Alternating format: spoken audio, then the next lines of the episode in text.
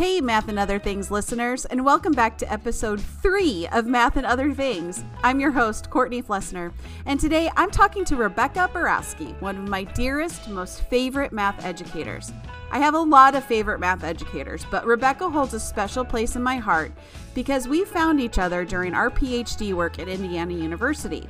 I knew Rebecca was my math education soulmate when we were doing the hexagon task in one of our classes. I'll include a link to the hexagon task in the show notes, but it's one of those incredible tasks that any child could work to solve, has multiple entry points, and could be used for a variety of grade levels.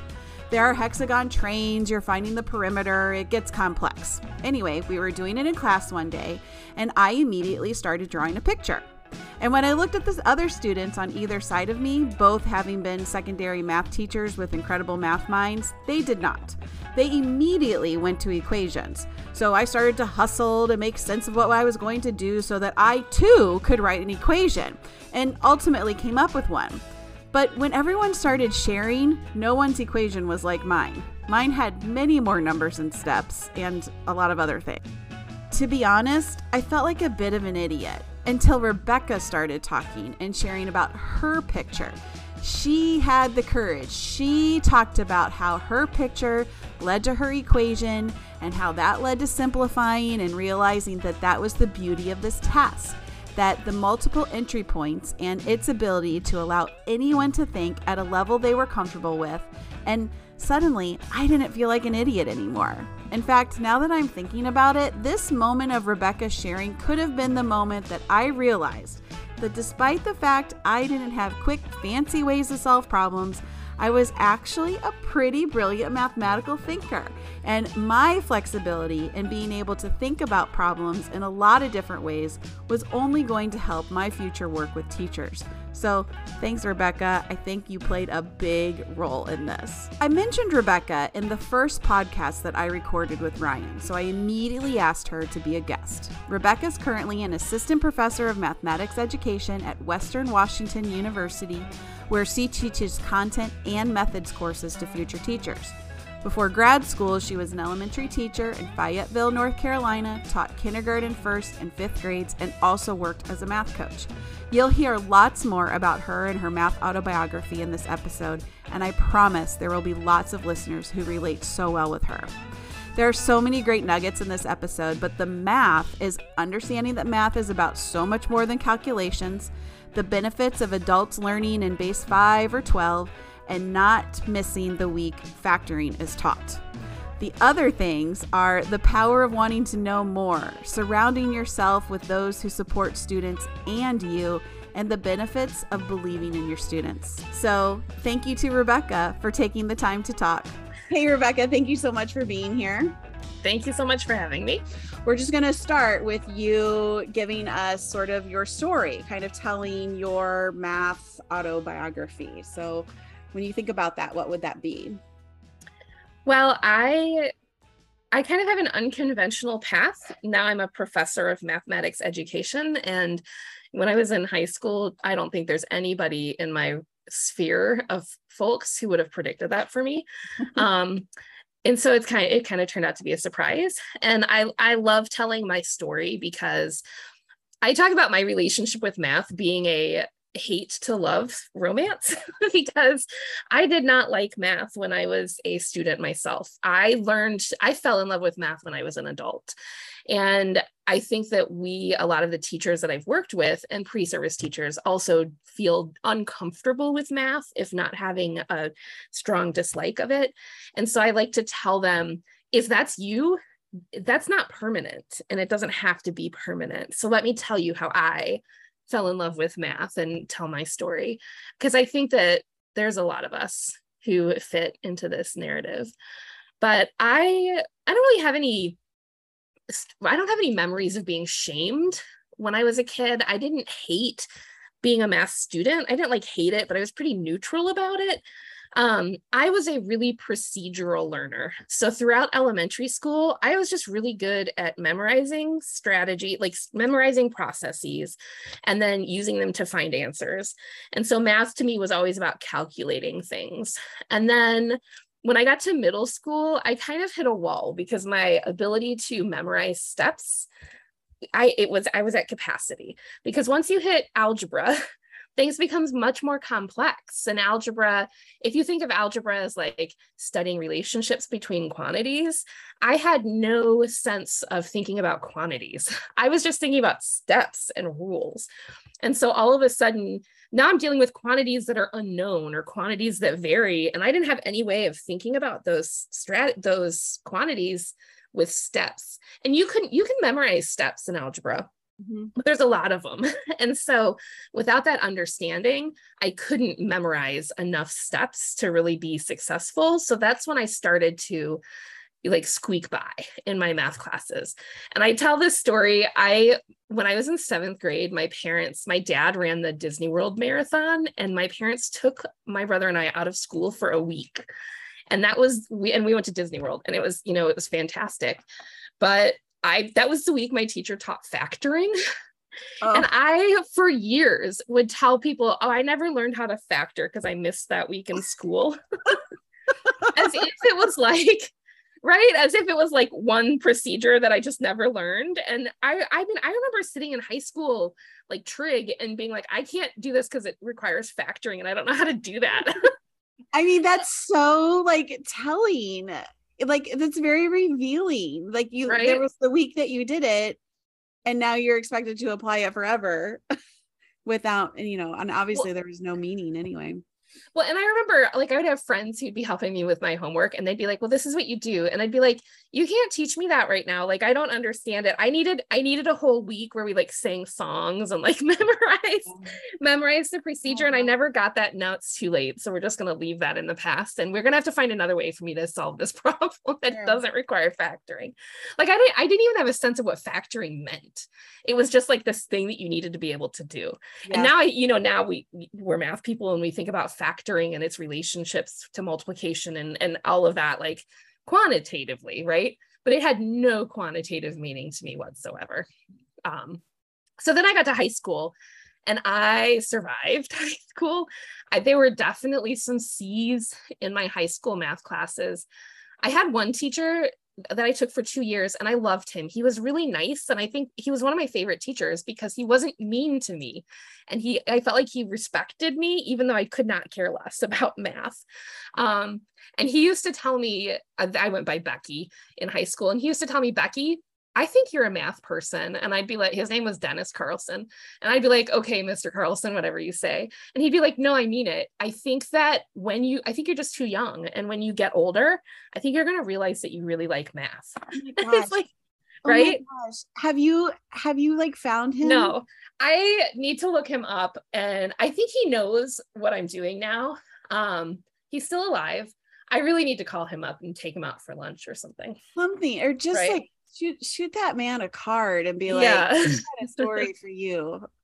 Because he was really great. But that to me, that's one of the most, you know, I, I hear, you know, when teaching pre-service teachers, if I would have them do their math autobiography, so often their story included like i was terrible at geometry. I hated my teacher.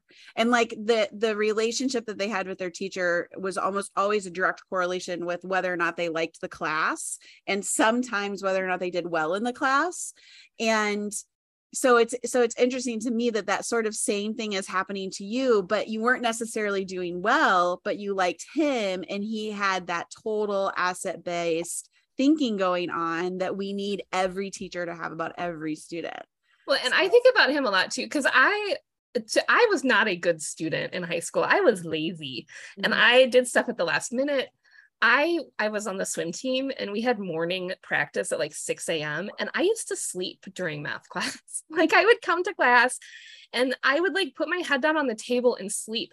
And as a teacher now, I think about that and I'm horrified that yeah. past Rebecca did that. I'm like, oh, what? That's so rude. I cannot believe. And I don't know that I would be upset if a teacher held a grudge against a, especially an older or uh, an adult student sleeping in their class, but he never held a grudge against me. It was like, he genuinely liked me as a person. I genuinely liked him as a person. I just could not be bothered to, with math. I had no interest whatsoever. And he did not dislike me because of that. And I think that made a big difference. Huge difference. Like, didn't give up on you. yeah. yeah when I remember getting exams back, mm-hmm. I did not do I did not test well in high school math. Like I'd get exams back and they'd just be covered with red. And he'd be like, I'm glad you're making effort on your homework because it would bring my grade up. So I was passing. And yeah. Yes. And he like he would I I mean, wrong answers everywhere. And he would always have like really positive, nice things to say about me on my tests, even though I'd done really terribly. Well, and it's I think that I my conceptions of what math was was calculating. It was just calculating stuff. And like, you know, I'm never going to build a bridge. I don't need to be able to calculate that kind of stuff that much. Like, it's fine. I don't need to know how to calculate stuff. Where my conception now is that's not what mathematics is at all. That's like one tiny part of mathematics. And math is about like quantitative relationships, right? And, and that's about quantities and reasoning about quantities um, and lots of different manifestations of quantities. And now I see it everywhere. And, and, now I'm a person who loves math and I find joy in math. And it just like, I get that like internal tingly feeling when I see things yeah. that are mathematical.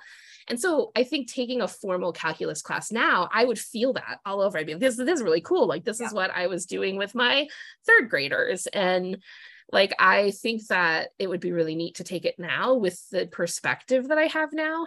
Yeah. But I also I don't know that anybody could have done anything different to have 16 year old Rebecca have that perspective. Sure. Well, Mr. Carlson was trying. He really was. he tried really hard. you just weren't ready. And I what a what an incredible message that is that we can have the best intentions for our students, but sometimes they're just not ready. So we have to figure out what we can do for them in the moment and then like and then make decisions you know? So gosh okay that there's so many good things so, there yeah, yeah. well well hold on. So okay so we we've hit high school right and all mm-hmm. the things. And so many years have have have happened between high school and now. So you become an elementary school teacher yeah so in college again i just whatever i didn't have to it's not like now where you have to take some higher level math classes. When I when I graduated from college, the requirements for math classes were not as rigorous as most institutions are now. Yeah, and so I did not I did not struggle through through any of my college courses. I did very well in college, and I loved college. Um, and so then I, I wanted to be a band director. I changed my mind about that and went into elementary education. And I find myself in my first teaching job in kindergarten. I was teaching kindergarten, and I I was not worried about teaching math to elementary school teachers because, or to elementary school kids, because I could add, subtract, multiply, and divide, right? I was like, I can do elementary school math. That never gave me a problem. So I'm not worried about this at all. And so I started teaching and I taught kindergarten that first year. And then I moved up to first grade the next year. And for those first two, three years, I was working really, really hard to teach math to teach everything, but particularly math. And my students were also wor- working really, really hard. I was a really good teacher. I got them engaged and involved, but they weren't learning anything.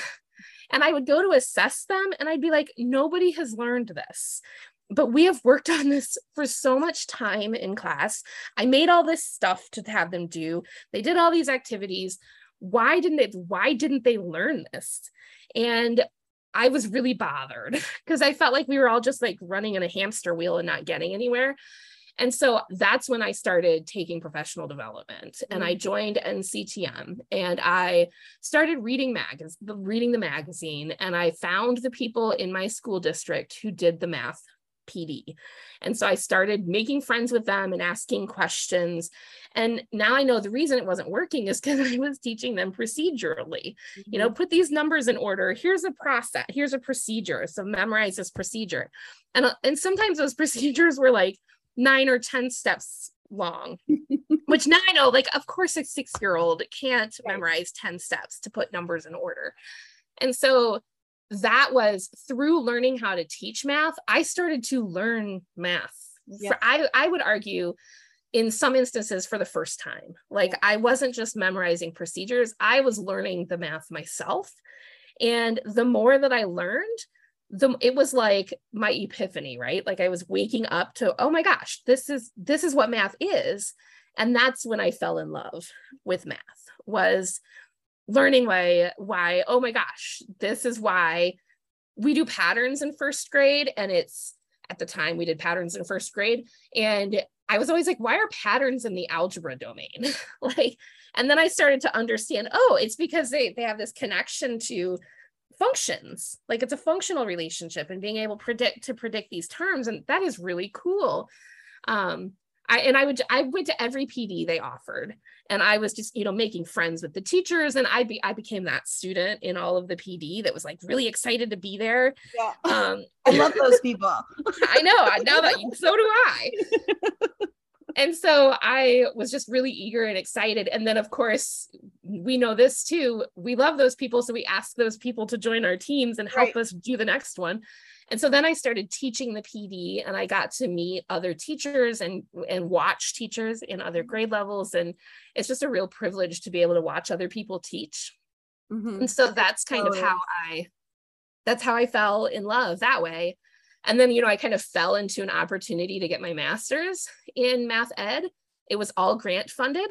I'm very mm-hmm. blessed. I'm very lucky.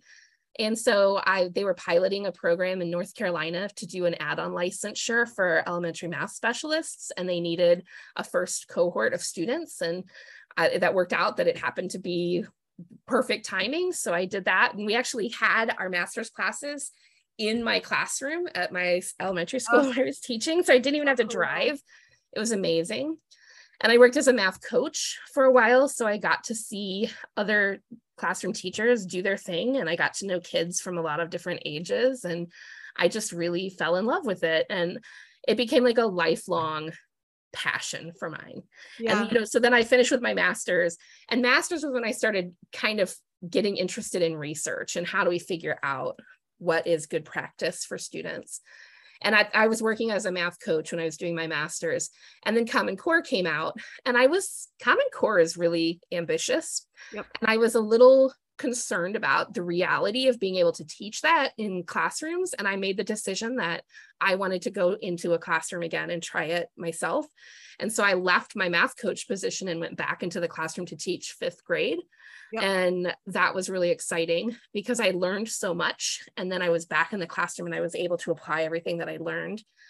And then I did that for three years and I was really missing the opportunity to do research because I felt like as a classroom teacher and as i I'd had a baby and as a mom, I wasn't able to do everything. And so that's when I decided to go for my PhD. Yeah.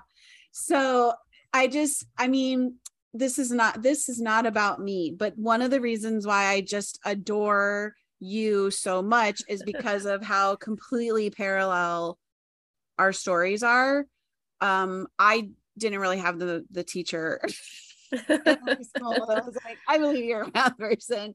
But um, I had, you know, I had teachers that that I liked, and I remember, you know, I remember my algebra two teacher very fondly, actually. But I I just love that because so often I, when I tell my own story, I feel like people are like, yeah, yeah, yeah, You're, you'd say anything to get us to do what you are suggesting we do. And I'm always like, no, I promise. And I know other people like this too. And, and there's so many others, right? Because, you know, one thing that you said, like through learning how to teach math, I learned the math and that's when I fell in love with math. And in order for you to be able to do that, you had to want to know more right? And that want to know more came from the reflective teaching practice of realizing my students are not learning what I'm teaching them. You know what I mean? So mm-hmm. that reflective piece is so important and taking ownership over that and realizing it was something you were doing, not something they were doing or their parents were doing or whatever, right? That we hear so often. So I just, I appreciate so much about that and just that that notion of wanting to know more like because things change so easily right? I mean and how kids learn and and what they're bringing to the table is in a constant state of change. So yeah i think a lot about you know early teacher rebecca and the attitudes that i had. And i i think about that all the time courtney because i think one one path i could have taken was these students aren't learning because there's something wrong with them mm-hmm. or because they're not working hard enough. And I think, unfortunately, I think there are teachers who make that yeah. assumption, and then it becomes the student's fault. And I don't know if it was a disposition thing in me. I think more realistically, it was probably influence of the people that I had around me and the people who I was listening to that I didn't go that path. I went, they're working really hard and I'm working really hard. There's something wrong with how we're teaching this. So this is not anybody's like decision or fault or deficit. This is something in this particular cocktail of how I'm trying to get them to learn this stuff that isn't working. And that was key. Like having that attitude, these students are smart, they're capable, and they're hard hardworking. Universally, every one of my students could fit those adjectives at some point it's not about them doing anything wrong. It's about me not finding the strategies or the situation or the context that worked for them. And I, I, you know, I'd love to say that I've always had that attitude about every single one of my students, but I'm a human being. So obviously sometimes I slip from that. But that is my general belief is that all of my students are brilliant. All of my students are capable and all of my students want to do well. And if you go into that if you have that mindset about your students, that completely shifts your whole attitude about teaching and what your role in teaching is and how you approach it when a student isn't understanding something or when a student isn't being successful. And I think that's really, I don't want to be every teacher should have to be have this disposition because I don't believe in that. But I think that that uh, there's a certain type of disposition that honors students that is really critical to being a successful teacher. Yeah. And and and um you can say it. You can say that you believe that but you have to actually believe it. And sometimes we have to work a little bit harder to find that brilliance right? Or to unpack it to peel the layers uh, you know whatever whatever phrase we're going to use to find that but they all have it in some way. And as soon as we connect to that they're going to start connect connecting to us and what we're you know giving them so tell me about your very first math memory um like I said, I didn't have a lot of like trauma stories. I just was pretty indifferent about math when I was in elementary school. I do have this memory though. I was in first grade and I think the teacher just taught something, something. I don't know what the subject was. And then she passed out this worksheet, and we were supposed to be working on this worksheet probably for like 20 minutes, half an hour or something. And I was so bored and I did not want to do this worksheet. so I asked to go to the bathroom, and she's like, fine, whatever. And then I spent, I don't even know how I like I was not I'm, I'm six, right? So I'm not keeping track of time. I wasn't wearing a watch. I just wandered up and down the hallways reading bulletin boards. and then I went back to class and every, she had forgotten about me, I guess. and she was collecting the papers. And I was like, I didn't do mine because I was in the bathroom. And she was really mad because she was like, How long were you in the bathroom? and so I think she called my parents. Oh my gosh. I got in trouble. Oh my and gosh. like, it wasn't like I hate math. It was just like I just can't be bothered to care about this. Yeah, this is not on my agenda for today. But I what I love about that story though is there are definitely times I forgot that I had given permission to a child to go to the yeah. And that's why it's so funny now. Cause I at the time I was like, how did you just forget about me? Yeah. But now I'm like, oh yeah, yeah, yeah. Cause yeah. yep, we've all been there as teachers. Where you're just like, wait, where is where's Susan? Where'd Courtney go? I love that. Does anybody remember that. the last time we saw Courtney? anybody know? and then somebody's like, you said she could go to the bathroom, but it's been a while. oh, yeah, I totally know where she is. Everything's fine. Um, what about what about your favorite math memory? Um, all of them happen as an adult yeah. for me. So I remember being at a PD and we were playing um NIM. Mm-hmm. And for those of you who don't know, NIM is like there's lots of variations of nim but the one that i was playing was a counting game and you can either say two numbers or one number and then you and a partner try to count up to 20 and if you say 20 you lose. So you're trying to maneuver your partner into being the one to say 20 and so you you kind of figure out how to get your partner to 20 if you if you you don't want to say 17 or whatever and then you work backwards from that until eventually you decide i have to go first or i have to go second depending on what the yeah. conditions are and i was just like my brain was just firing i was like oh my gosh this is so cool I, first of all i figured this out and i'm like wiping the floor with everybody at my table which I think was maybe the first time when I felt like I was the smartest person at the table in math. I was like, am I am I good at math? and then yeah. And then I was like fascinated by how this worked. And then I so I went home and I like looked it up on the internet and then i'm finding all these variations like you can do it with pattern blocks and you can do it with these and you can do it with, and i was like fascinated by that and that kind of turned into that's how i started all my classes at the beginning of the year and yeah so you had your your moment right? Like your moment of great success that made you feel like ooh i can do this. You know i can i love that and then i love that that ends with and that's how i started all of my classes because you wanted to provide an opportunity for someone to maybe also have that exact same moment i love that. It's like it's like that deep consideration that you put into what's going to be my first read aloud because i want them to absolutely love reading. So i have to choose a really good book to do that. Yeah. Yeah. Okay and then anytime Oh, another one. Anytime I learned an alternative algorithm, so like scaffold for division or partial products for multiplication, I was always like, this is amazing. This makes, this reveals what's actually happening with the quantities. It's so fascinating. Like I remember just being super interested in those. And then, did you ever, did you ever feel cheated? Oh, that I hadn't learned them myself. Oh, yeah. Oh, yeah. Yeah. When I learned partial products, I wanted to like write letters to people to be like, why did people leave this out of my life? Because it makes so much more sense to me than the traditional. Yeah. For me, it was the the division version of that. So partial quotients or scaffolding. I was like, this is so much easier than the traditional one. Yeah. Um, yeah, I was like, and I still when I have to divide, if I don't have a calculator handy, I, if it's big numbers, I use that one. I don't yeah. use the when I when I when I am like talking about the algorithms and how they relate to each other and whatever. Anytime I have to do the multiplication algorithm, I get I get I get physically anxious and like my my hands are sweating even a little bit right now because I I'm so fearful I'm going to do it wrong. And yeah. I'm like I just want to do partial products because it makes so much more sense to me.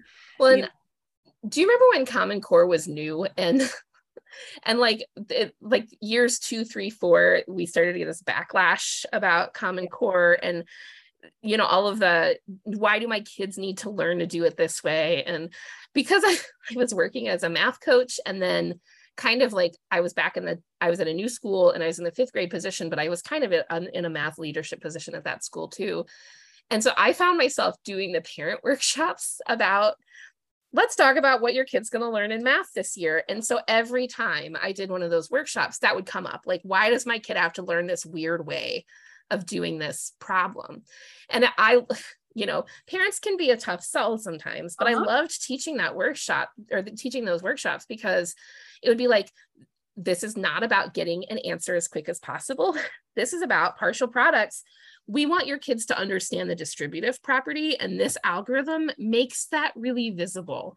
And it's really cool. It's not cool because you get an answer fast. That's what makes the standard algorithm cool. It's really compressed you get an answer fast. What makes this other algorithm cool is you can see what's happening with the quantities and how you can see the distributive property happening. And I really want your fifth grade kids to understand what's happening with the distributive property because they're going to get to algebra and they're going to need to know how to do that with unknowns or with numbers that vary. Yeah. And we're going to do it with numbers that they're more comfortable with now and make it really visible so that it's not like a like Greek to them when they have to start doing with A, B, and C or X and Y. Yeah, and I think that that I think that that's a really nice way to help get the buy-in is to be like we're preparing them for all the math that's to come. And chances are a lot of them have similar stories to you and I and our experience in high school. And so, you know, we could be really sassy and be like, So you were taught a certain way, and how'd that go? Like, how'd that go for you? right. But I don't want to do that. I mean, maybe I do a little bit, but I, I don't want to do that. Rather, I want to be like, if, if I had known A, B, and C, then D, E, and F would have been so much easier for me.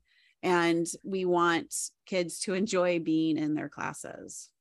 Yeah. Well, and it's kind of one of those, they're making a different argument. So they will say, but this way why do they have to do it that way? This way is so much faster. And i think that a lot of people expect you to say no it isn't. This way is better. And that's it that's not true. It is faster. The standard the standard algorithm is the standard algorithm Eh, at least for us in the US, the ones that we use, because they're super efficient. Yeah. You don't have to write as much and they're faster. Yeah. So I'm not going to try to convince you that partial products is faster because for some people it might be faster because they understand it better but just as an algorithm there's more steps so the reason we use we don't use it because it's faster or more efficient we use it because it gets us to think about the quantities differently yeah and so i would tell parents it's not about which process is best it's about which process helps us learn different things. And then there's the all the metaphors like when you do this algorithm you're exercising your biceps but when you do that algorithm you're working on your i don't know ankles whatever.